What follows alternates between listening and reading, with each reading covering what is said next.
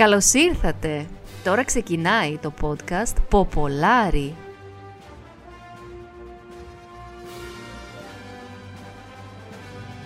Σήμερα θα μιλήσουμε για τον Doctor Strange. Πες το και χωρίς να κουπανάς. Σήμερα θα μιλήσουμε για τον Doctor Strange.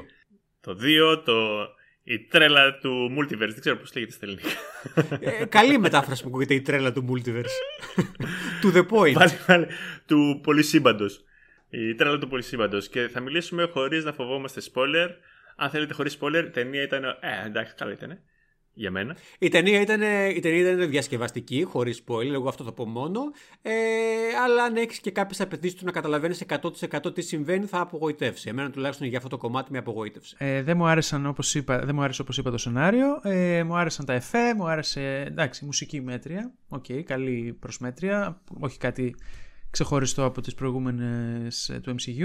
Εκείνη η φωνική νότα δηλαδή δεν σε ενθουσίασε? Αυτή το ενθουσίασε του Ράμπαρ. Εμένα με ενθουσίασε πάρα πολύ. Χάρηκα πολύ. Την έβλεπα τη σκηνή και έλεγα αυτό μου αρέσει. Δεν έχω ξαναδεί πιο cringe πράγμα στο MCU. Το δέχομαι. Το καταλάβαινα. Το έβλεπα και μου άρεσε. Σκεφτόμουν αυτό δεν θα αρέσει σε κανέναν. Εγώ το λατρεύω. Θα με κοροϊδεύει ο κόσμος. Και καλά θα σου κάνει. Πάμε παραπέρα. Ωραία. Θα το εξηγήσουμε στην ώρα του, γιατί αυτό που έχουμε σκοπό να κάνουμε κυρίως είναι να εξηγήσουμε λίγο αυτά που έχουμε καταλάβει και αυτά που έχουμε διαβάσει από άλλους που έχουν καταλάβει για την ταινία, γιατί σε κάποια σημεία βέβαια ήταν και πολύ κατανοητή. Θα κάνουμε λοιπόν μια μίνι σύνοψη με λίγα σχόλια, λίγη κριτική και λίγο explanation. Κάπως έτσι. Οπότε, αν δεν θέλετε spoiler, μη συνεχίσετε. Ναι, ισχύει. Ελάτε αργότερα. Ναι, δείτε την ταινία και γυρίστε πίσω για να καταλάβετε αυτά που δεν θα καταλάβετε. Να πούμε λίγο πώς ξεκινάει η ταινία και να συζητήσουμε κάποια κομμάτια από αυτό, έτσι. Mm-hmm. Βλέπουμε στην πρώτη σκηνή λοιπόν ένα πάρα πολύ ωραίο παράξενο σύμπαν, αν είναι σύμπαν ή ό,τι είναι, και ένα τέρας να κυνηγάει τον Doctor Strange και ένα κοριτσάκι, να καταφέρνει να σκοτώνει τον Doctor Strange και να παγιδεύει το κοριτσάκι. Το κοριτσάκι εκεί πέρα να κάνει κάποιες μαγικές κινήσεις και να ανοίγει ένα πόρταλ από ό,τι φαίνεται σε ένα διαφορετικό σύμπαν, και ξαφνικά ο Doctor Strange ξυπνάει στην κανονική γη όπως τον ξέρουμε. Για κάποιο λόγο επιλέγει να πάει στον γάμο της πρώην κομμενάς του, της Rachel McAdams, και να τον παρακολουθήσει. Δεν καταλάβαμε ποτέ γιατί, εγώ τουλάχιστον δεν κατάλαβα ποτέ γιατί. Και ταυτόχρονα εκεί πέρα ξεσπάει μια μάχη όπου ένα άλλο τέρας κυνηγάει το ίδιο κοριτσάκι και πηγαίνει ο Doctor Strange μαζί με τον Wong να νικήσουν το τέρας και να σώσουν το κοριτσάκι. Στο τέλος λοιπόν της σκηνής μαθαίνουμε ότι το κοριτσάκι λέγεται America Chavez και λέει ότι έχει τη δύναμη να ταξιδεύει μεταξύ των multiverses και ότι την κυνηγάνε γι' αυτό. Ας το συζητήσουμε λοιπόν έως εδώ. Έχει τη δύναμη του portal gun του Rick από το Rick and Morty.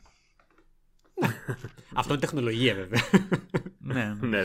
Ναι, χωρίς να την πολύ καταλαβαίνει αυτή τη δύναμη, έτσι. Μας λέει ότι δεν ξέρει να την ελέγχει και αυτό φαίνεται και έκδηλα στο μεγαλύτερο κομμάτι της ταινίας, ότι δεν μπορεί να τη χρησιμοποιήσει at will. Μας λέει ότι το παθαίνει όταν φοβάται πολύ ή κάτι τέτοιο. Ναι, ενεργοποιείται η δύναμή της σε στιγμές υψηλού στρες, ας πούμε, ενεργοποιούνται οι δυνάμεις. Ωραία, η ταινία ξεκινάει πολύ δυνατά, δηλαδή κατευθείαν σε βάζει σε έναν κόσμο φανταστικό και όμορφο. Εμένα μου αρέσει πάρα πολύ. Και διασκεδαστικό, θεωρώ. Ναι. Οι μη πραγματικοί κόσμοι που μπορείς να κάνεις ό,τι θέλεις οπτικά και γεμίζει το μάτι σου με εικόνες ιδιαίτερες. Και προχωράει πάρα πολύ γρήγορα στη δράση. Αυτό ήταν καλό αρχικά. Για μένα μου άρεσε πάρα πολύ αυτό το κομμάτι. Τα δαιμονάκια σας φάνηκαν λίγο cringy?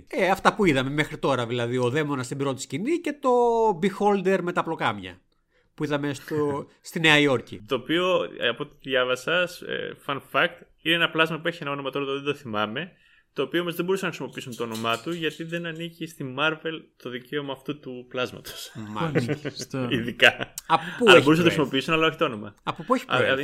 Είναι από τον κόσμο του Conan τον Βάρβαρο. Μάλιστα, οκ. Wow. Okay. Εμένα αυτό με το μάτι μου θύμισε το Monsters University, αν θυμάστε. Τελείως παιδικό. Ναι. Καλά, τέρας, ναι. Μου θύμισε. Ναι, και το σκότωσαν σαν το κύκλοπα. Και εκεί που του βγάλαν το μάτι, νομίζω είδαμε και την προπομπή ότι η ταινία έχει πιο πολύ αίμα από ό,τι έχουμε συνηθίσει στο MCU. Που είχε ανατριχιαστικές λεπτομέρειες ενός βγαλμένου ματιού, έστω και γιγάντιου, άρα τερατόβους, άρα ψεύτικου. Ναι. Η ταινία είναι σε άλλο επίπεδο συνήθως από το MCU και στην καταστροφή και στο αίμα που πρόκειται να χύσει, ας το πούμε. Mm. Λοιπόν. Ο Doctor Strange λοιπόν και ο Wong βλέπουν κάποια ρουνικά, κάποια σύμβολα τέλος πάντων πάνω στους δαίμονες που δεν μπορούν να τα πολύ καταλάβουν με τη δική τους γνώση για τη μαγεία και έχουν τη φαηνή ιδέα να πάνε και να συμβουλευτούν τη Wanda, γιατί πιστεύουν ότι είναι πιο σχετική με αυτά τα κομμάτια μαγείας. Η Wanda έχει φτιάξει. Η Wanda ζει λοιπόν σε ένα ράντσο κάπου στην επαρχία. Πηγαίνει ο Strange, θυμίστε μου ήταν μόνος του ο Strange εκεί πέρα, όταν πήγε να τη συναντήσει. Ναι, μόνος του. Πηγαίνει λοιπόν μόνος του να την συναντήσει, σε έναν οπορώνα με διάφορες μιλιές και τέλος πάντων υποπίπτει σε ένα πολύ φάουλ έτσι λεκτικό, λέει ένα λαθάκι και καταλαβαίνουμε ότι του λέει ψέματα τόση ώρα και του έχει φτιάξει όλο αυτό το universe για να κοροϊδέψει τον Doctor Strange και στην πραγματικότητα ξέρει. Τι συμβαίνει, ξέρει ποιο είναι αυτό το κοριτσάκι, ξέρει ποια είναι η Αμέρικα και ποιες είναι οι δυνάμεις της και μάλιστα αυτή θέλει να της κλέψει τις δυνάμεις. Θέλει δηλαδή να πάρει τη δύναμη να ταξιδεύει μεταξύ των multiverses, κυρίως για να γυρίσει πίσω, εδώ του Ράμπαρτ θέλουμε τη βοήθειά σου αν βοηθάει κάπου το WandaVision, σε ένα σύμπαν που είχε φτιάξει που έχει παιδιά. Για πες μας. Λοιπόν... Spoiler προφανώς για το WandaVision, όποιος δεν θέλει να μάθει. Όποιος είδε την ταινία θεωρώ ότι θα φάει spoiler ούτως ή άλλως. Ναι. Εντάξει, είναι στην εξέλιξη. Στο WandaVision η Wanda έχει φτιάξει μια pocket reality στην οποία βιώνει σαν sitcom παλιό δεκαετίες 60 έως 90 και 2000 ίσως. Μια ιδανική ζωή των Vision, τον οποίο τον έχει φτιάξει η ίδια. Στα πλαίσια αυτής της ιστορίας γεννάεις τη μια μέρα παιδιά, την άλλη μέρα είναι 10-12 χρονών και προσπαθεί να ζήσει μια οικογενειακή ζωή που έχασε επειδή πέθανε ο Vision και στο τέλος για να το πετύχει αυτό χρησιμοποιεί μια πόλη τους οποίους τους κυριαρχεί πάνω στο μυαλό τους και τους χρησιμοποιεί σαν μαριονέτες. Στο τέλος της σειράς συνειδητοποιεί ότι βασανίζει πάρα πολύ κόσμο και αυτό που κάνει δεν είναι αλήθεια, το καταστρέφει και μαζί καταστρέφεται και ο Vision που έχει φτιάξει και τα παιδιά της. Δεν μου λες, χρησιμοποιεί αυτό το βιβλίο, το κακό, για να τα κάνει όλα αυτά. Αυτό το δεν το χρησιμοποιεί, όχι. Το χρησιμοποιεί μια κακή που επεμβαίνει στην Wanda και προσπαθεί να της κλέψει τις δυνάμεις της. Την νικάει η Wanda και παίρνει το βιβλίο και αρχίζει να το χρησιμοποιεί στο τέλος της σειράς. Είναι στην post-credit scene, ας πούμε, την δείχνει να διαβάζει το βιβλίο και ξέρουμε ότι το βιβλίο είναι κακό και ότι όποιος το χρησιμοποιεί επηρεάζεται. Άρα αυτό μας κάνει λίγο explain πως στην αρχή της ταινίας ήδη από την αρχή της ταινίας η Wanda έχει γίνει villain. Ότι την έχει κάνει corrupt αυτό το βιβλίο που λέγεται αν δεν κάνω λάθος Darkhold. Darkhold. Ναι, ακριβώς. Το θέμα είναι ότι γίνεται off-screen προφανώς αυτό και ενώ εμείς ας πούμε έχουμε αφήσει τη Wanda σε μια φάση όπου έχει καταλάβει ότι δεν μπορεί να ζει ένα ψέμα, επανέρχεται ξανά και ζει. Βέβαια βλέπουμε κατά τη διάρκεια της ταινίας το Darkhold πώς ακριβώς επηρεάζει τους ανθρώπους και τους κάνει να επιδιώκουν κάτι που δεν θα έπρεπε να έχουν, ρε παιδί μου, τέλος πάντων. Δεν ξέρω εσάς πόσο ξεκάθαρο σας φάνηκε το ότι η Wanda ήταν έτσι λόγω του βιβλίου και όχι επειδή ήταν κακιά. Καθόλου. Μέχρι να διαβάσω τη σύνοψη που διάβασα, καθόλου ξεκάθαρο δεν μου φάνηκε. Ναι. Θεώρησα ότι ήταν προϊόν της θλίψης. Ναι, αλλά αυτή η κάρτα παίχτηκε πλήρως στο Wanda, ρε παιδί μου, που ήταν στο WandaVision, το οποίο όντως μας το εξηγεί πολύ αναλυτικά το πώς κατέληξε να φτιάχνει αυτό το πράγμα για να βιώσει την θλίψη της, αλλά το ανατρέπει η ταινία κατευθείαν με το που ξεκινάει, επειδή διάβασε το βιβλίο και προσωπικά, ενώ το κατάλαβα, ένιωσε ότι δεν το εξήγησε ότι η Wanda ήταν έτσι κυρίως λόγω του βιβλίου. Ναι. Παρόλο που προσπάθησε ταινία, αλλά δεν τα κατάφερε. Ναι. Κατευθείαν λοιπόν εκεί πέρα η Wanda, αφού την τζακώνουν να λέει ψέματα, αποφασίζει να κλέψει την Αμέρικα και κάνει επίθεση μόνη της στο Καμαρτάζ, το άνδρο τέλος πάντων των μάγων που εκπαιδεύουν τους νέους μάγους, που έχει πάρα πολλούς μάγους εκεί πέρα που προστατεύουν την Αμέρικα Τσάβες. Μια ενδιαφέρουσα σκηνή θα πω από άποψη δράσης, αλλά είναι και η πρώτη σκηνή στην οποία εγώ αρχίζω και μπερδεύομαι με το τι μπορεί να κάνει η Wanda. Δηλαδή, η μεγαλύτερη μου ένσταση στην ταινία είναι ότι δεν μπορούσα να ακολουθήσω τη δράση 100% γιατί δεν είχα καταλάβει ποια είναι τα όρια της μαγείας της. Μου ήταν πιο σαφές για το τι μπορούν να κάνουν οι μάγοι της μεριάς του Doctor Strange, δεν μου ήταν σαφές τι μπορεί να κάνει η Wanda. Ναι, και για μένα το πρόβλημα της ταινίας είναι κυρίως αυτό, ότι συνήθως οι μάχες καταλήγουν να είναι κόκκινες ακτίνες με κίτρινες ασπίδες και τίποτα παραπάνω. Μπορώ να πω ότι οι δυνάμεις της Wanda είναι λίγο χαμηλότερες ή τουλάχιστον χρησιμοποιεί με χαμηλότερο τρόπο από ό,τι στο WandaVision που είχε απόλυτη κυριαρχία απέναντι σε πάντα που μπορούσε να έχει. Φαντάσου. Ναι. Δηλαδή όπως αργότερα ας πούμε βουλώνει το στόμα του, πώς τον λέγανε εκείνο τον υπερήρωα, King Black Bolt.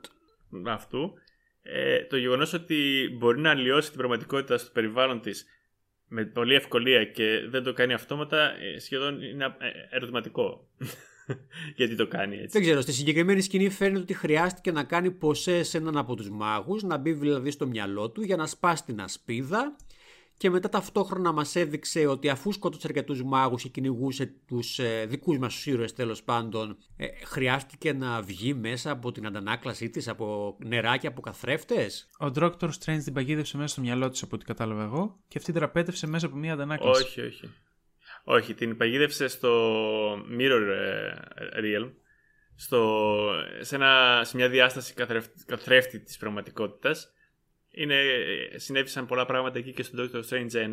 Είναι ένα περιβάλλον στο οποίο οι μάγοι μπορούν να αλλοιώσουν την πραγματικότητα με τον τρόπο που θέλουν. Γιατί δεν το κάνει συνέχεια ο Doctor Strange με τους κακούς τους και τους υπόλοιπους που είχε να αντιμετωπίσει? Τα τέρατα, ας πούμε. Καταρχήν, φαντάζομαι μπορεί να το κάνει μόνο στο δικό του universe. Και δεύτερον, αυτό προσπάθησε να κάνει με την Wanda. Το πώς μπορεί να τον φέρει τον άλλον στο Mirror Realm δεν το ξέρω, και εντάξει, ίσως είναι και περιοριστικό αν τα κάνει όλα με τον ίδιο τρόπο για την ταινία. Ναι, ίσως το τέρας στην πρώτη σκηνή, αν σε αυτό αναφέρεσαι, στην πρώτη σκηνή στη Νέα Υόρκη εννοώ, μπορεί να το σκότωσε με πιο απλό τρόπο και να μην χρειάστηκε να το κάνει όλο αυτό, δεν ξέρω. Μάλιστα. Δραπετεύει λοιπόν από αυτό το Mirror Realm, από ό,τι καταλαβαίνω τώρα, η Wanda από εκεί και πλησιάζει τους ήρωές μας. Και η Αμέρικα, για να γλιτώσουν, χρησιμοποιεί τη δύναμή της επειδή είναι σε κατάσταση άγχους και μεταφέρει τον εαυτό της και τον Strange σε μια άλλη πραγματικότητα, στη γη 838, όπως το μαθαίνουμε στην πορεία, όπου εκεί το χάνω, βοηθήστε με, η κανονική Wanda της γης 838 έχει παιδιά. Τα παιδιά που ήθελε η Wanda του 616. Άρα αυτό το pocket universe που μας εξήγησες ζει εκεί? Όχι. Τα παιδιά που είχε φτιάξει στο WandaVision είναι τα ίδια με τα παιδιά που τυχαίνει να έχει Wanda στο 838? Αυτό δεν κατάλαβα. Ναι, τυχαίνει να είναι τα ίδια ηθοποιοί και τα ίδια εμφάνιση, το οποίο μπορεί να εξηγηθεί γιατί ότι το είχε σαν image μέσα στο μυαλό της, επειδή το είχε σαν... Ναι, το είχε ζήσει σε κάποιο άλλο σύμπαν, τέλος πάντων, okay, ναι. Ή στα όνειρά της, ρε παιδί μου, που μπορεί να βλέπει... Σωστά. Δεν είπα μικρός ότι στην αρχή της ταινίας μας λέει ότι ό,τι όνειρα βλέπουμε δεν είναι όνειρα, δεν είναι φαντασία, είναι κάτι που έχει συμβεί ή θα συμβεί σε κάποιο άλλο multiverse, σε κάποιο άλλο σύμπαν του multiverse. Το λέει ως θεωρία, όχι ως γεγονός, αλλά το βλέπουμε. Νομίζω ότι η Αμέρικα το λέει σαν γεγονός. Για όσο μπορεί να ξέρει η Αμέρικα, βέβαια, έτσι. Μπορεί να κάνω λάθος. Θυμάμαι ότι το λέει γιατί κάποιοι πιστεύουν ότι αυτό που κάθε όνειρο που βλέπουμε είναι αυτό. Πρακτικά θεωρώ ότι είναι αδύνατο να ισχύει αυτό στο MCU, αλλά θεωρώ ότι είναι πολύ πιθανό κάποια από τα όνειρα να βλέπουμε.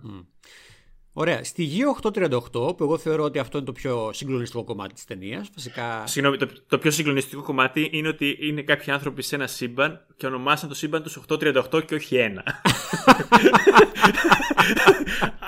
Αυτό δεν ξέρω γιατί. Μπορεί να υπάρχει κάποιος κανόνας που δεν μπορούν να το εξηγήσουν, αλλά γιατί να μην ονομάσουν το δικό τους σύμπαν? Δεν το έχω σκεφτεί μέχρι τώρα, έχεις δίκιο. Μπορεί να υπάρχει κάποιος συμπαντικός κανόνας, να υπάρχει μια σειρά τους στα σύμπαντα. Δεν ξέρω, σκέψου σε ένα ηλιακό σύστημα, κάποιος θα ονόμαζε την γη πλανήτη 3. Δεν θα την έλεγε πλανήτη 1 επειδή ζούμε στη γη.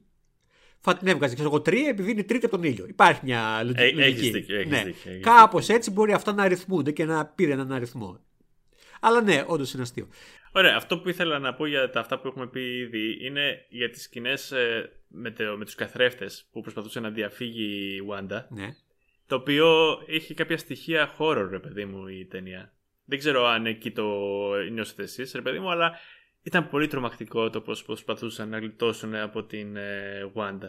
Και τη στιγμή που βγήκε από τον καθρέφτη, εκείνη η σκηνή μου άρεσε πάρα πολύ. Είχε κάτι στοιχεία από ταινίες που συνήθως δεν επιλέγω να δω, που γίνονται γκορ πράγματα. Δεν έγινε πολύ γκορ, αλλά ήταν ωραίο. Ναι, θύμιζε ένα thriller τύπου Ring, αν αυτό εννοείς. Πάρα πολύ το Ring, ειδικά. Ήταν το ίδιο πράγμα που έκανα, ας πούμε. Εντάξει, είναι και λίγο. Δεν θέλω να την πρωτοβάλλω, γιατί είναι και ωραία η γυναίκα. Είναι και λίγο φρικιαστική στις εκφράσεις της ηθοποιός που παίζει τη Wanda. Ο ρόλος το απαιτούσε. Νομίζω και από όταν ήταν με την πλευρά των καλών πάλι ήταν λίγο creepy. Τα χαρακτηριστικά δηλαδή του προσώπου της πάντα πήγαιναν προς τα εκεί. Είναι ύποπτα ωραία. Ναι. Δεν θα την είχα στο μυαλό μου να παίξει την Ένιζενή, ξέρω εγώ, σε μια ρομαντική κομμωδία. Καταλαβαίνω, ίσως τι λες. Πάμε μάλλον στην πιο τουλάχιστον wow στιγμή της ταινίας για τους φίλους του MCU που πάντα περιμένουν να δουν κάτι καινούριο. Φτάνουν λοιπόν. Σε να πρέπει να σου άρεσε πολύ. Τρελάθηκα. Εντάξει, πρώτα απ' όλα σε όλο το σινεμά άρεσε. Ήταν η πρώτη σκηνή στην οποία οι άνθρωποι φωνάζανε. Όλοι το περιμένανε. Ναι, καλά. Το περιμένανε, όχι όλο. Θα σου πω ότι δεν περίμενα εγώ. Ναι. Λοιπόν, βρισκόμαστε στο 838. Ο Doctor Strange, για ένα λόγο που δεν θυμάμαι, θυμίστε μου, πάει και συναντάει τον Carl Mordo του 838. Ποιος ήταν ο λόγος? Ψάχνει να βρει τον εαυτό του. Ψάχνει να βρει τον εαυτό του, ναι. Ακριβώς. Ψάχνει να βρει τον αντίστοιχο Doctor Strange στο σύμπαν αυτό. Ναι. Και πηγαίνει στο Sanctum Sanctorum, πώς λέγεται. Μαθαίνει ότι έχει πεθάνει ο ίδιος ο Doctor Strange. Πάει να βρει τον Sorcerer Supreme του σύμπαντός του, ναι. Ο οποίος είναι ο Μόρντο, ο οποίος είναι ο οργισμένος εχθρός του δικό του σύμπαν. Ο Μόρντο λοιπόν. Ο οποίος του φέρεται. Ναι, πες. Του φαίνεται, ναι, ψηλό, όχι εχθρικά, με δυσπιστία τέλος πάντων να αντιμετωπίζει τον Doctor Strange και τον εμφανίζει λοιπόν μπροστά από ένα συμβούλιο διάφορων υψηλά ιστημένων ανθρώπων που μας λέει ότι είναι η Illuminati, το οποίο το περιμέναμε, κυρίως από την φωνή του Patrick Stewart στο τρέιλερ, έτσι δεν είναι? Ναι, ναι. Και βλέπουμε λοιπόν ότι εμφανίζεται λοιπόν η οντότητα των Illuminati, γνωστή από τα κόμικ, και είναι η Peggy Carter, η Captain Peggy Carter, που φαίνεται να έχει τις δυνάμεις του Captain America με τη βρετανική σημαία. Πολύ cool το βρήκα εγώ αυτό. Για σχολιάστε, να το πάμε ένα-ένα. Captain Britain. Εντάξει, εγώ την είχα δει την Peggy Carter σε αυτό το ρόλο στο What If. Α, οκ. Okay. Ναι, οπότε σαν εικόνα δεν με ξάφνιασε, αλλά ναι. Το What If είναι το καρτούν, έτσι δεν είναι? Το What If είναι το καρτούν, στο οποίο παίζει πάρα πολύ πιο έντονα με το θέμα του Multiverse. Βλέπουμε πολλές εναλλακτικούς χαρακτήρες σε εκείνη τη σειρά, οπότε για μένα ήταν οικία αυτή η εικόνα, ότι σε ένα universe ότι κάποιοι άλλοι παίζουν άλλους ρόλους, ας πούμε, κάποιοι άλλοι άνθρωποι στην ιστορία, ας πούμε. Ο King Black Bolt, που εγώ δεν έχω ιδέα ποιος είναι και από που μας έχει έρθει. Ναι, και εγώ τίποτα. Ούτε ποιες είναι οι δυνάμεις του. Κατάλαβα ότι ήταν πολύ δυνατός και ότι θα μπορούσε με ένα ψήφιο να σκοτώσει οποιονδήποτε, αλλά δεν πρόλαβα να καταλάβω τίποτα για αυτόν τον ήρωα. Φαντάζομαι ότι οι πιο ειδικοί στο Marvel Universe θα χαρήκαν περισσότερο από ότι εγώ. Φαίνεται να έχει δυνάμεις του Κύκλοπα, αλλά αντί για τα μάτια είναι το στόμα του. Εγώ κατάλαβα ότι η δύναμη του έχει να κάνει με πίεση. Μπορεί. Κάπως έτσι το έδειχνε να φαίνεται. Σαν να μπορεί να ελέγχει τα ηχητικά κύματα. Αυτό το κάνει και ο. Πώς το λένε καλέ? Από τους X-Men ο Banshee. Ότι μπορεί να ελέγξει τον ήχο και να καταστρέψει με ηχητικά κύματα και να πετάξει βασικά. Δεν ξέρω τι ακριβώς κάνει ο Black Bolt και από που έχει έρθει. Ό,τι και να έχει είναι να μην ανοίξει το στόμα του. Ναι, έτσι ακριβώς. Η Captain Maria Rambo, η οποία εμένα μου έκανε Miss Marvel. Captain Marvel, συγγνώμη. Ήταν η Captain Marvel, απλώς η φίλη της Captain Marvel από το δικό μας universe, ναι, ας πούμε, ναι. Η οποία μάλλον αυτή έτυχε να είναι στο αεροπλάνο που πήρε τις δυνάμεις του Tesseract. Και μετά πάμε νομίζω στο αυτό που με συγκλώνει σε εμένα. Δεν είναι τόσο ότι εμφανίστηκε ο Mister Fantastic, γιατί αυτό το περίμενα. Είναι το casting που κάνανε για το Mister Fantastic που με έκανε να ελπίζω ότι θα κάνουν μεγάλη ταινία. Μα όχι, έχει ανακοινωθεί το... Α, δεν το ξέρα. Οπότε εγώ το έζησα live. Τι έχει ανακοινωθεί? Fantastic Four. Και ποιο είναι το casting? Όχι, το casting όχι, αλλά είχε ακουστεί ο Κραζίνσκι. Ναι, αλλά είναι ο John Krasinski, είχε ακουστεί, αλλά εγώ δεν το είχα ακούσει σαν φήμη, δεν το περίμενα. Ενθουσιάστηκα, μου αρέσει πολύ. Δεν ξέραμε αν θα εμφανιστεί σαν ένας από τους Illuminati και αυτό ισχύει. Κοίτα, εγώ όταν είδα το τρέιλερ του Doctor Strange και διάβασα ότι ακούγεται τη φωνή του Patrick Stewart, που μάλλον είναι ο Professor X και μάλλον αναφέρεται στους Illuminati και όχι στους X-Men, μπήκα στη διαδικασία να διαβάσω ποιοι είναι οι Illuminati και κατάλαβα ότι σε κάποια εταιρεία ίσως συμμετέχει και ο Mr. Fantastic, ο Reed Richards, οπότε λέω μάλλον θα είναι. Αλλά δεν ξέρω, με ενθουσίασε όταν τον είδα στην οθόνη, η αλήθεια είναι, γιατί εγώ τους αγαπώ πολύ τους Fantastic Four και πραγματικά ελπίζω να κάνουν μια ταινία που να τους δικαιώσει και όχι αυτά που έχουν γίνει έως τώρα. Μην τελειώσει έτσι κινηματογραφικά η καριέρα τους. Αν δεν τον καταφέρει η Marvel με το MCU. Ναι, πραγματικά. Και μου είναι πολύ φιλόδοξο πρώτο βήμα το ότι επιλέξανε τον Κρανζίσκι για να παίξει τον πρωταγωνιστικό ρόλο στην ουσία. Και στο τέλος είδαμε και τον Charles Xavier, τον Professor X, με τον Patrick Stewart.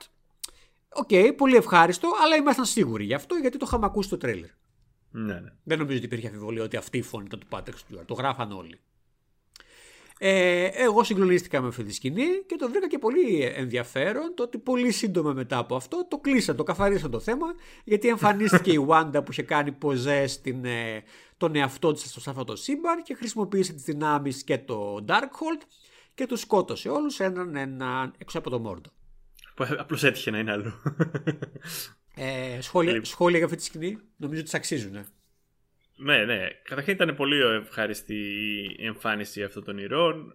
Δεν είχα με πολλή σχέση, κυρίως με τον Professor X, ας πούμε, είχα σχέση. Ήταν ωραία τα iteration και της Agent Carter, ρε παιδί μου.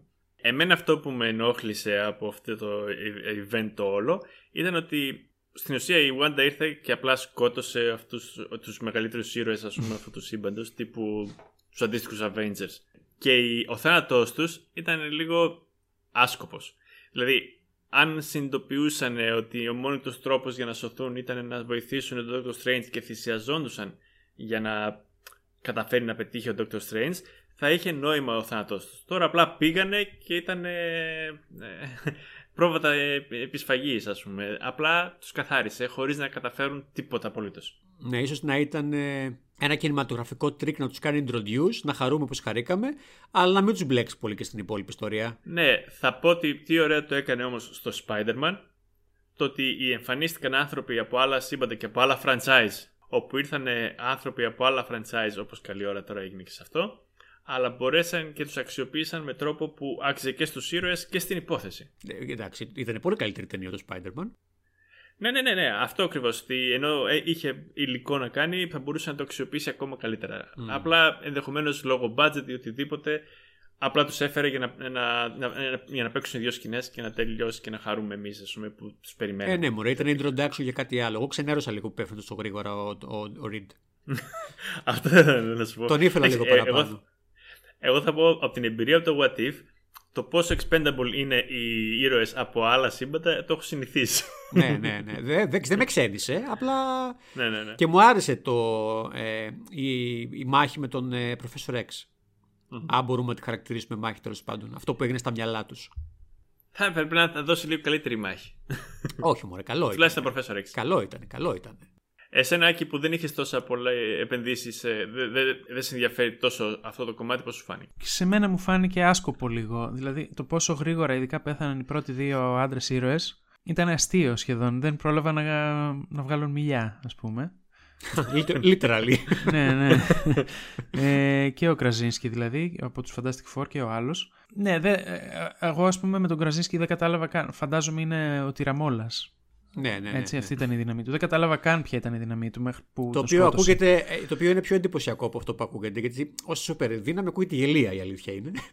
Ναι. Αλλά ναι. Έχει μεγαλύτερες ικανότητες με αυτό που μπορεί να κάνει από τον Τυραμόλα. Ναι. Ελπίζουμε. Ναι. Αλλιώς θα ήταν δικαιολογημένο γιατί απέτυχαν οι Fantastic Four. Επίσης δεν κατάλαβα γιατί πήγαιναν ένας-ένας και δεν πήγαιναν και οι τρεις μαζί. Τέσσερις. Τον πρώτο πες το σκότωσε πριν καταλάβουν ότι το σκότωσε. Ναι. Επίσης, δεν μπορώ να φανταστώ ότι η Captain Marvel θα πέθαινε από ένα άγαλμα που έπεφτε πάνω της. Ναι. Αλλά μπορεί να μην πέθανε κιόλας. Δεν θα μάθουμε ποτέ, πιστεύω, για το συγκεκριμένο σύμπαν. Δεν μας αφορά και πολύ, η αλήθεια είναι. Την έδειξε να πεθαίνει πάντως, γιατί το χέρι της έπεσε κάτω, ας πούμε. Το μοναδικό πράγμα που φαινόταν. Δεν θα μπορούσε να πεθάνει η Captain Marvel έτσι. Έχει φάει χειρότερα. Ισχύει. Εδώ μπορεί να ταξιδεύει στο διάστημα. Η πίεση στο διάστημα είναι πολύ μεγαλύτερη από την πίεση του αγάλματος. Το μέρη. Ναι, όχι, δεν με εντυπωσίασε. Απλά ήταν νομίζω μια σκηνή που μπήκε για εντυπωσιασμό. Αλλά δεν κατάφερε τίποτα στην πλοκή. Αυτό λοιπόν είναι ένα πολύ καλό παράδειγμα του wow factor. Ναι. Όντως η σκηνή δεν ήταν, άμα τη δεις έτσι γραμμένη στη λεπτομέρειά της, τόσο εντυπωσιακή, αλλά για εμένα που αγαπώ τους ήρωες αισθάνθηκα ένα τόσο μεγάλο wow που δεν με ενδιέφερε το ότι απέτυχε στα υπόλοιπα τεχνικά στοιχεία, το γράψιμο της συγκεκριμένης σκηνής. Ναι, καταλαβαίνω ότι ένας άνθρωπος που δεν τους ξέρει και δεν έχει επενδύσει τέλος πάντων σε αυτούς τους ήρωες δεν θα εντυπωσιάστηκε. Πολύ λογικό. Εγώ στο Spider-Man No Way Home wow δεν αισθάνθηκα τίποτα. Από την άποψη. Hello, Peter. Όχι, δεν αισθάνθηκα γιατί δεν είμαι τόσο ψημένος με τα Spider-Man, με αυτό το κομμάτι του universe. Τις έχω δει τις ταινίες, αλλά δεν είναι ότι τις αγαπάω και ιδιαίτερα. Ωραία, αλλά όταν βλέπεις 3 Spider-Man να πετάνε μαζί πρώτη φορά. Είναι ωραίο. ήταν κάτι που περίμενα αφενός και ήταν ενδιαφέρον. Όχι, πώς να το πω, συναισθηματικά δεν με εξύψωσε. Ναι, ναι, εγώ θα πω ότι χωρίς να είμαι και εγώ πάρα πολύ να με ενδιαφέρουν οι παλιές ταινίες, μου άρεσε σαν κόνσεπτ και πώς ακριβώς λειτουργούσε πάνω στο θέμα της ταινίας, ρε παιδί μου. Ναι, όχι, είναι το παιδί μέσα μου, θεωρώ. Το παιδί μέσα μου θα ενθουσιαστεί μόνο με τους X-Men και τους Fantastic Four, τελεία. Αυτά έβλεπα όταν ήμουν. Και τους Thundercats, αλλά δεν κολλάνε. Αυτά έβλεπα όταν ήμουν παιδί, με αυτά θα ενθουσιαστώ. Το MCU του 2040 θα χρειαστεί και άλλα franchise. Ναι. Τους Thundercats. Όποιος μπορεί να αγοράσει. Ό,τι μπορεί να τους αγοράσετε θα μπορέσει, αλλά εντάξει, δεν ξέρω πώς θα το συνδέσουν. Περίμενε. Λοιπόν, ελπίζω να είμαι καλά και να μπορώ να δω την ταινία του 2040. Νικάει λοιπόν η Wanda τους Illuminati της γης 838.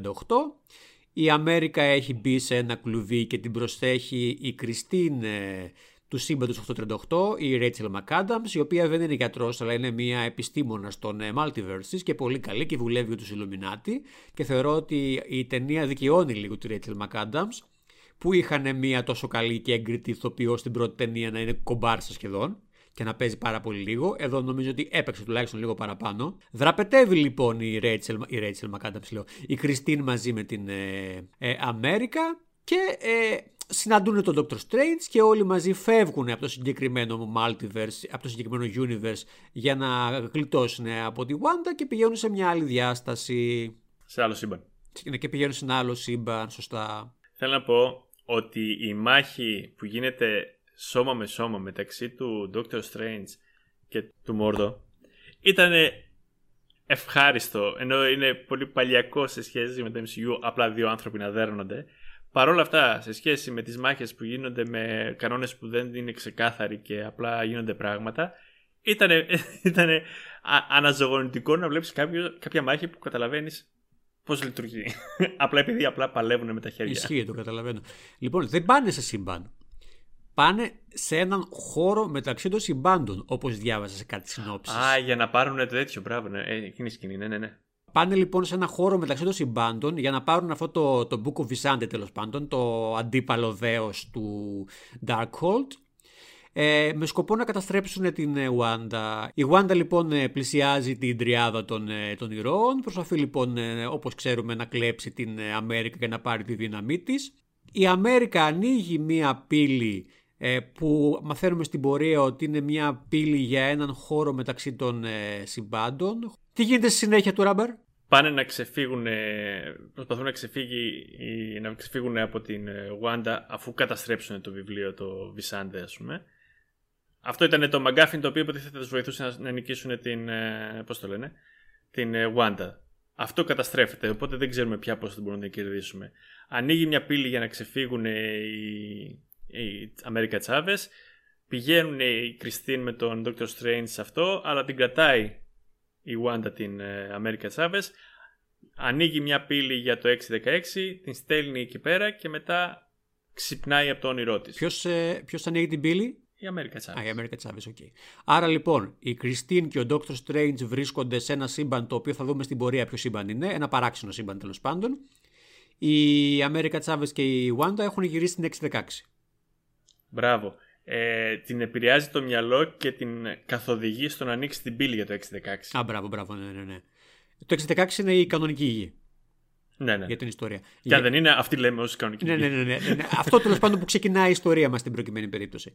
Λοιπόν, από εδώ και πέρα εμένα η ταινία μου αρχίζει και μου κριντζάρει λίγο. Ειδικά με τα συμβάντα που συμβαίνουν στο σύμπαν που αυτή τη στιγμή βρίσκεται ο Strange με την Christine, που γίνονται λίγο κάποια παράξενα πράγματα. Τι λέτε γι' αυτό? Ωραία. Θα πω ότι το σύμπαν στο οποίο επισκέφτονται τον διεφθαρμένο Doctor Strange. Σωστά. Με τα τρία μάτια. Ναι. Είναι ένα σύμπαν το οποίο το έχουμε δει αντίστοιχα σύμπαντα στο What If. Είναι ένα σύμπαν το οποίο έχει πάψει να λειτουργεί η πραγματικότητα σωστά. Έχει γίνει κάποια μαγεία τόσο ακραία. Είναι ίσως ένα αποτέλεσμα αυτό του, πώς το λένε όταν συγκρούονται δύο σύμπαντα. Incursion το έλεγε στην ταινία. Το Incursion. Είναι ένας κόσμος αποτέλεσμα ενός Incursion ή κάποιου άλλου γεγονότος. Είναι ένα σύμπαν που καταστρέφεται η πραγματικότητα. Είναι παράξενο σαν αίσθηση, αλλά αν δεχθείς ότι είναι ένα τέτοιο σύμπαν, που πιθανότατα υπάρχουν πολλά τέτοια σύμπαντα, και είναι αποτέλεσμα των πράξεων του Doctor Strange, καταλαβαίνεις γιατί αυτό το πράγμα είναι έτσι πώς είναι. Πάμε να συζητήσουμε για τη μουσική κορύφωση της ταινίας.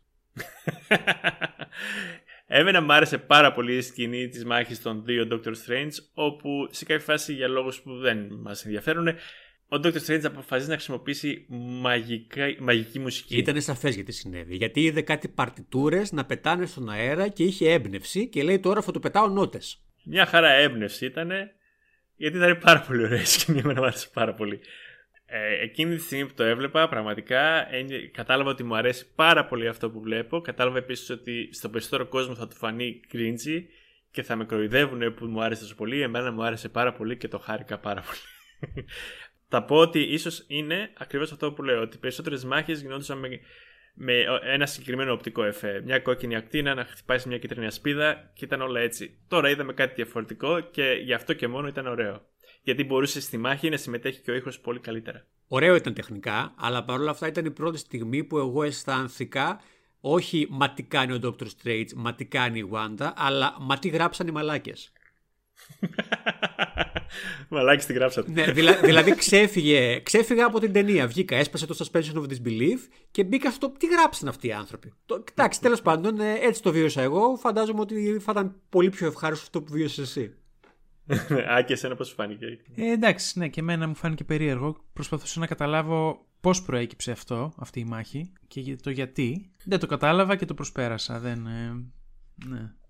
Και αφού λοιπόν έχουν πετάξει 1.000.000 παρτιτούρες ο ένας στον άλλον, κάποια στιγμή ξεφεύγει μια μικρή νότα η οποία πηγαίνει και σκοτώνει τον κακό Dr. Strange και νικάνε τέλος πάντων στη συγκεκριμένη διάσταση η Christine και ο Dr. Strange. Και παίρνουν και στην κατοχή τους μάλιστα το Darkhold, έτσι δεν είναι? Βασικά γι' αυτό πηγαίνουν, γιατί στην ουσία ο μόνος τρόπος να πάνε να βοηθήσουν την America Chavez είναι να υπνοβατήσουν, πώς λέγεται, Dreamwalk το λέει, ναι. Ναι. Ονειροβατήσουν ναι. Στο 616, οπότε χρειαζόντουσαν το Darkhold. Ωραία. Οπότε πήγανε στο Sorcerer Supreme, αυτός δεν τους το έδινε γιατί είχε άλλα θέματα, εκείνος εξειδικευόταν να σκοτώνει Strange και τελικά το χρησιμοποιούν για να προσπαθήσουν να σώσουν την Chavez στο 616. Για να επιστρέψει λοιπόν στο 616.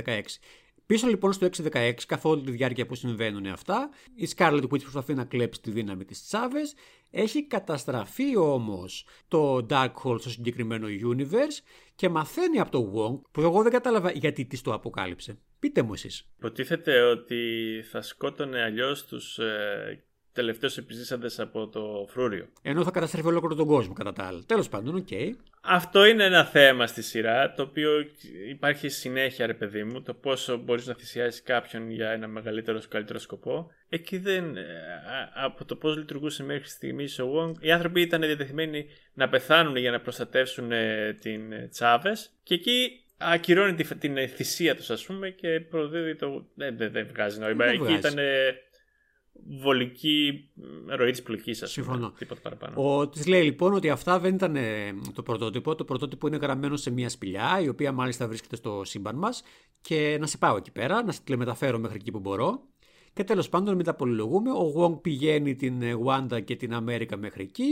Είναι μια σπηλιά, ένα σράιν στην ουσία, το οποίο από τις ηχογραφίες φαίνεται να είναι φτιαγμένο για τη Scarlet Witch, γιατί τη βλέπουμε σε ένα μεγάλο τοίχο, σαν άγαλμα, αλλά ξεμένο στον τοίχο. Κάτι γκαργόιλες, γκόλεμς, εκεί πέρα να την υπακούνε και να κάνει τέλος πάντων ένα ξόρκι πάνω σε ένα βωμό εκεί πέρα για να κλέψει τη δύναμη της Αμέρικα. Σχόλιο για αυτό το κομμάτι? Εγώ θα πω πόσο αργή και βασανιστική είναι η διαδικασία της κλοπής της δύναμης της Αμέρικα Chavez, έτσι ώστε να περιμένει τους υπόλοιπους ήρωες να βρουν σε θέση μάχης. Ναι. Θα πω ότι εδώ χάθηκε μια μεγάλη ευκαιρία και με εκνευρίζει το να ψάχνω να βρω τρόπους να βελτιώσω ένα σενάριο μιας ταινίας εκατομμυρίων με ανθρώπους επαγγελματίες που το φτιάχνουν. Αλλά θα πω ότι θα μπορούσαν με έναν απλό τρόπο να λύσουν κάποια προβλήματα που γινόταν στη ροή της ταινίας. Δηλαδή, θα έπρεπε να δικαιολογήσει γιατί αργούσε η Wanda να κλέψει τις δυνάμεις, θα μπορούσε να ανοίγει συνέχεια πύλες η Αμέρικα Chavez που το κάνει αυτό όταν φοβάται, γι' αυτό να δυσκολεύεται, γιατί είναι κάθε να κλείνει τις πύλες και γι' αυτό να δυσκολεύεται, και να έχει ένα χρόνο η Αμέρικα Chavez να παίξει με τις δυνάμεις της για την τελική κορύφωση. Μήπως είναι κάτι που βίωσε μόνο εσύ όμως, γιατί εγώ απλά σκέφτηκα ότι αυτό το ξόρκι παίρνει ώρα. Ήθελε μεγαλύτερο explanation από αυτό. Πάντως ο Doctor Strange όταν πήγε να το κλέψει στην αρχή της ταινίας φάνηκε ότι χρειάζονται μερικά δευτερόλεπτα. Ναι, όσο κρατούσε το τέρας προσπάθησε να τις κλέψει τις δυνάμεις. Ναι, οκ, έχετε δίκιο, ναι. Ναι, γι' αυτό μου φάνηκε ότι θα πρέπει να ήταν πιο σύντομη η διαδικασία και ήταν μακριά ίσα-ίσα για αυτόν τον σκοπό.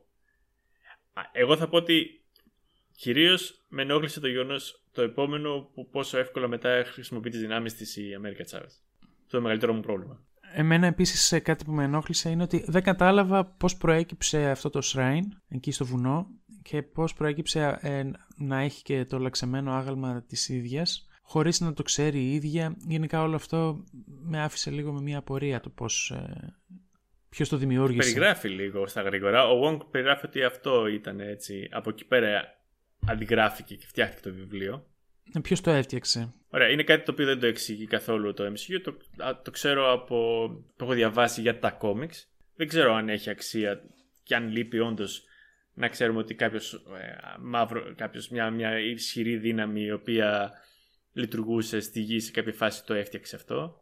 Και ο σκοπός ήταν να αφήσει την θέληση, την διαβολική του στον κόσμο. Και το άγαλμα της Scarlet Witch. Ωραία, αυτό εξηγείται λίγο καλύτερα από το WandaVision. Όπου η κακιά της σειράς εκείνης εξηγεί ότι το βιβλίο αυτό μιλάει για τον ερχομό της Scarlet Witch, η οποία είτε θα κυβερνήσει είτε θα καταστρέψει τον κόσμο, και ήταν εμφανές ότι αυτός ο ρόλος φαινόταν να το καλύπτεται από την WandaVision. Κάτσα, μια προφητεία λοιπόν. Υπήρχε η προφητεία ότι η Wanda θα είναι η Scarlet Witch. Okay. Η οποία θα είναι μια πανίσχυρη δύναμη που μπορεί να καταστρέψει τον κόσμο. Ναι, ήταν λοιπόν ένας ναός που είχε γραφτεί στα πλαίσια μιας προφητείας και η προφητεία εκπληρώνεται σε αυτό το σημείο που βρισκόμαστε. Ακριβώς. Ναι, βγάζει κάποιο νόημα. Δεν το έχω καταλάβει κι εγώ έτσι. Είχα τις απορίες του Άκη. Ναι, λογικό. Για να επιστρέψει λοιπόν ο Dr. Strange και η Christine στην 6-16, πρέπει να κάνει dreamwalk και πρέπει να κάνει αναγκαστικά από ζεστ το instance του εαυτού του στο συγκεκριμένο σύμπαν, το οποίο δεν υπάρχει. Αλλά υπάρχει ένα πτώμα ενός άλλου Dr. Strange στο συγκεκριμένος σύμπαν και αποφασίσει να το κάνει εκεί. Αυτό κατάλαβα τουλάχιστον εγώ έτσι. Οπότε μπαίνει στον Dr. Strange που πέθανε στην ουσία στην πρώτη σκηνή και έχει βρεθεί πλέον στο 6-16 και φτιάχνει έναν ενδιαφέροντα zombie undead Dr. Strange, ο οποίος μάλιστα στην πορεία ενώνεται και με κάποια διαβολάκια και γίνεται ένας zombie Doctor Strange με φτερά από διαβολάκια. Φαν. Ναι, ωραίο ήταν. Ενώ στην αρχή άρχισε λίγο να με κριτζάρει, όταν έγινε τόσο υπερπαραγωγή με τα φτερά από τα διαβολάκια, το wow factor πάλι λειτουργήσε και εγώ γούσταρα. Εδώ μπήκα λίγο επιφυλακτικά στο concept, μετά άρχισε να μου αρέσει. Αυτό το on τέλος πάντων πηγαίνει στον ναό στον οποίο βρίσκεται το ξόρκι. Και μετά παλεύει με τη Wanda, δεν καταφέρνει να την κερδίσει πάλι τη Wanda, αλλά αυτό που ενώ του λέει ο Wong προσπαθούν να την περιορίσουν τη Wanda, καταφέρνουν για λίγο να την περιορίσουν, αλλά ξέρουν ότι σε λίγο θα δραπετεύσει και θα τους καταστρέψει. Και ο Wong λέει στον Dr. Strange δεν γίνεται να τη σταματήσουμε, πρέπει να σκοτώσουμε την Chavez, που είναι το κεντρικό θέμα σε όλη την ταινία, το πώς πρέπει να τη σκοτώσεις για να σώσεις τον υπόλοιπο κόσμο. Ναι. Και απ' την άλλη μεριά ο Dr. Strange έχει να περάσει το δικό του δραματικό story, όπου δεν μπορεί να εμπιστευτεί κανέναν άλλον και θέλει ο ίδιος του να τα κάνει όλα, αλλά αποφασίζει να ανατρέψει όλα αυτά τα μέχρι τώρα συνηθισμένα που συνέβαιναν και στην Chavez, να την προδίδουν για να πάνε να τη σκοτώσουν, και λέει Chavez, δικό σου, είσαι ισχυρή, χρησιμοποίησε τις δυνάμεις σου και θα κερδίσεις την παλιομάγισσα. Και αυτή λέει οκ. Μήπως αυτό όμως το κίνητρο την έκανε να πιστέψει στον εαυτό της και συναισθηματικά να μπορούσε να ελέγξει τις δυνάμεις της. Μήπως δεν είναι τόσο ανεξήγητο πως ξαφνικά η Chavez άρχισε να χρησιμοποιεί τη δύναμή της. Ωραία. Είναι και σε προηγούμενη σκηνή, μια σκηνή όπου το ξαναλέει. Δηλαδή προσπαθεί να την εκπαιδεύσει για να το μάθει ότι δεν φταίει αυτή που σκοτώθηκαν οι γονείς της ή που θεωρεί ότι πέθαναν οι γονείς της, ότι η δύναμή της μπορεί να τη χρησιμοποιήσει και ότι η δύναμή της μπορεί να μην την χρησιμοποιεί θελημένα, αλλά την οδήγησε εκεί που έπρεπε να είναι την τελευταία στιγμή. Εκεί πέρα για να κερδίσει τη μάγισσα. Βγάζει νόημα, το έδωσε να το νιώσεις. Εγώ δεν το ένιωσα. Ένιωσα ότι ήταν πολύ απότομο. Κερδίθηκε η ικανότητα της Chavez, π.χ. να ανοίξει την πύλη που ήθελε τη στιγμή που ήθελε. Έπρεπε να ερμηνευτεί λίγο καλύτερα αυτό το κομμάτι. Ναι, έχεις δίκιο.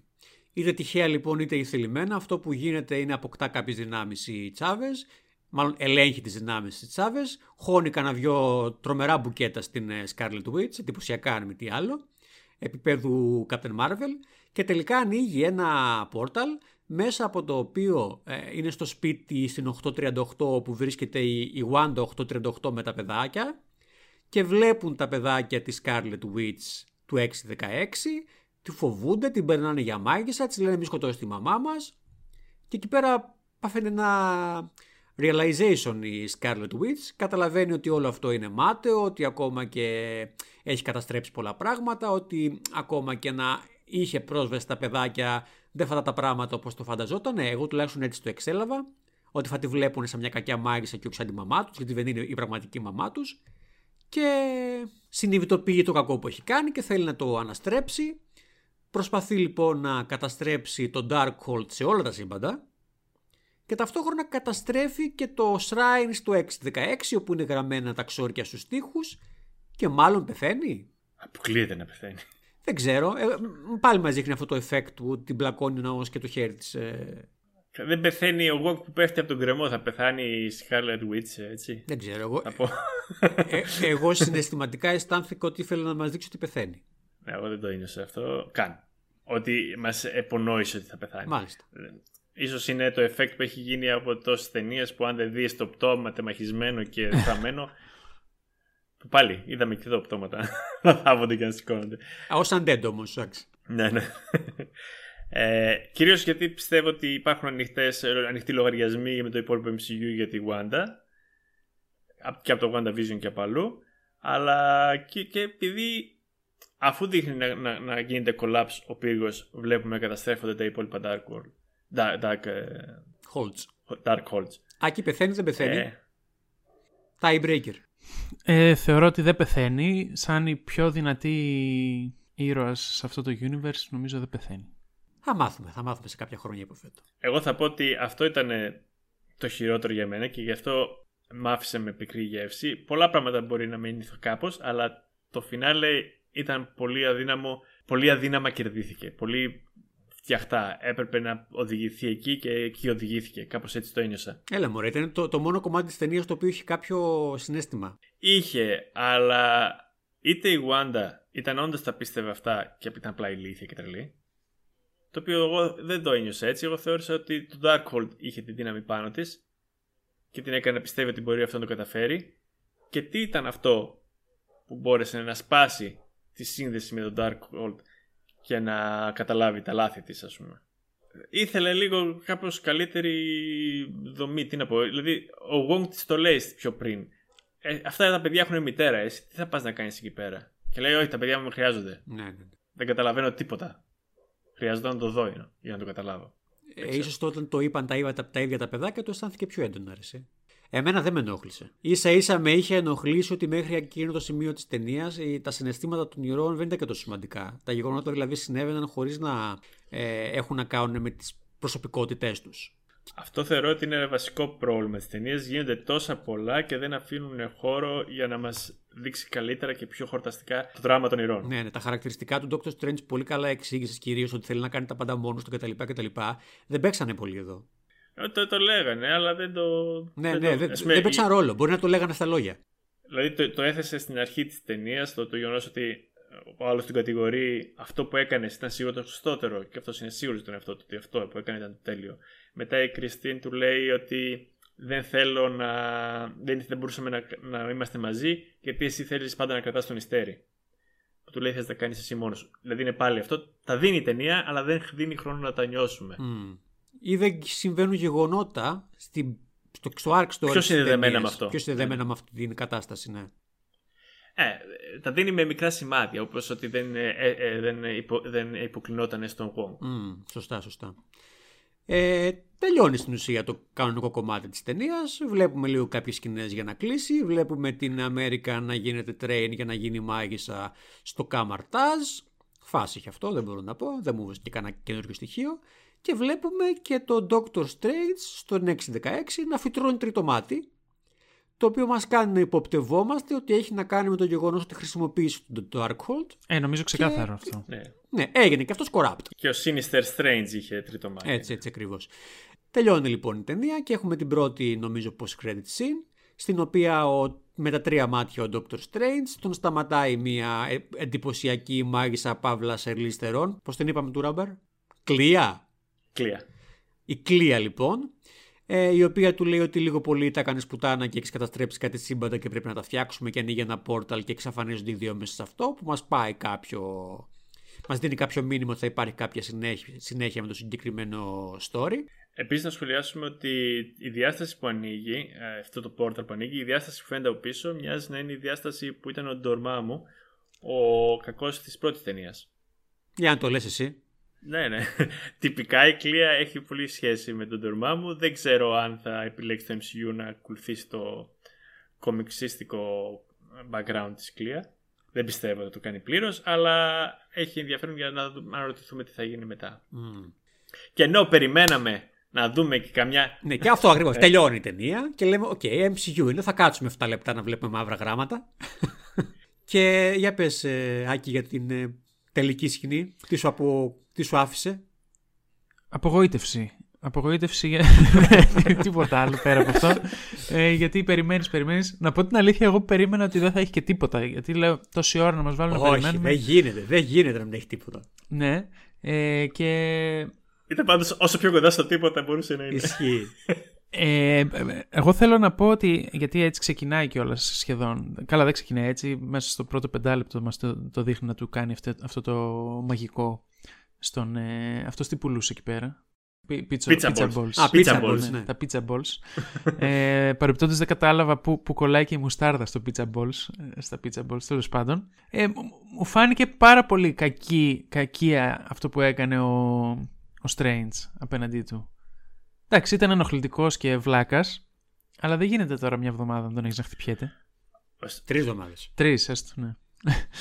Ο Strange τυχαία θεωρείται καλός χαρακτήρας. Δεν νομίζω ότι είναι καλός χαρακτήρας. Μα τα είπε και η Wanda. Ενώ ότι ναι.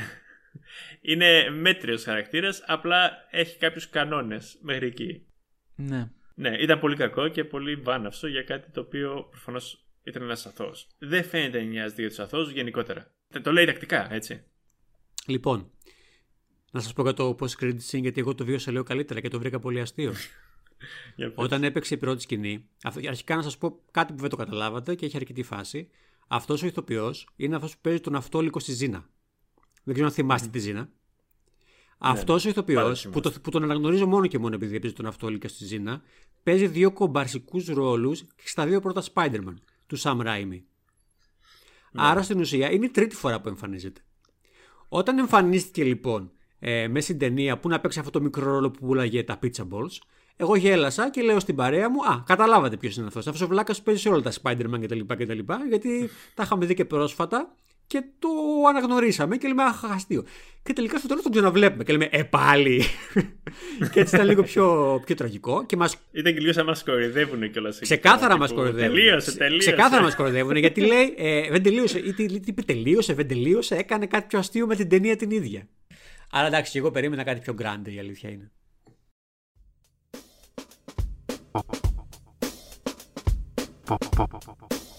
Ποπολαροί.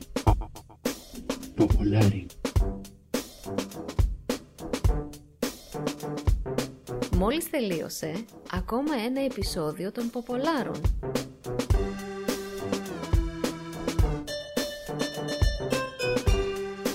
Ακολουθήστε μας σε Facebook, YouTube και Instagram. Βρείτε μας σε Spotify, Google Podcasts, Apple Podcasts και όποιο άλλο podcast μπορέσαμε να βρούμε.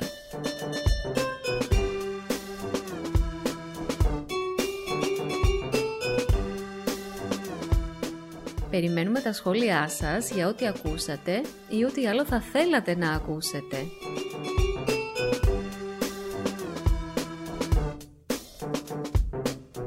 Καλή συνέχεια!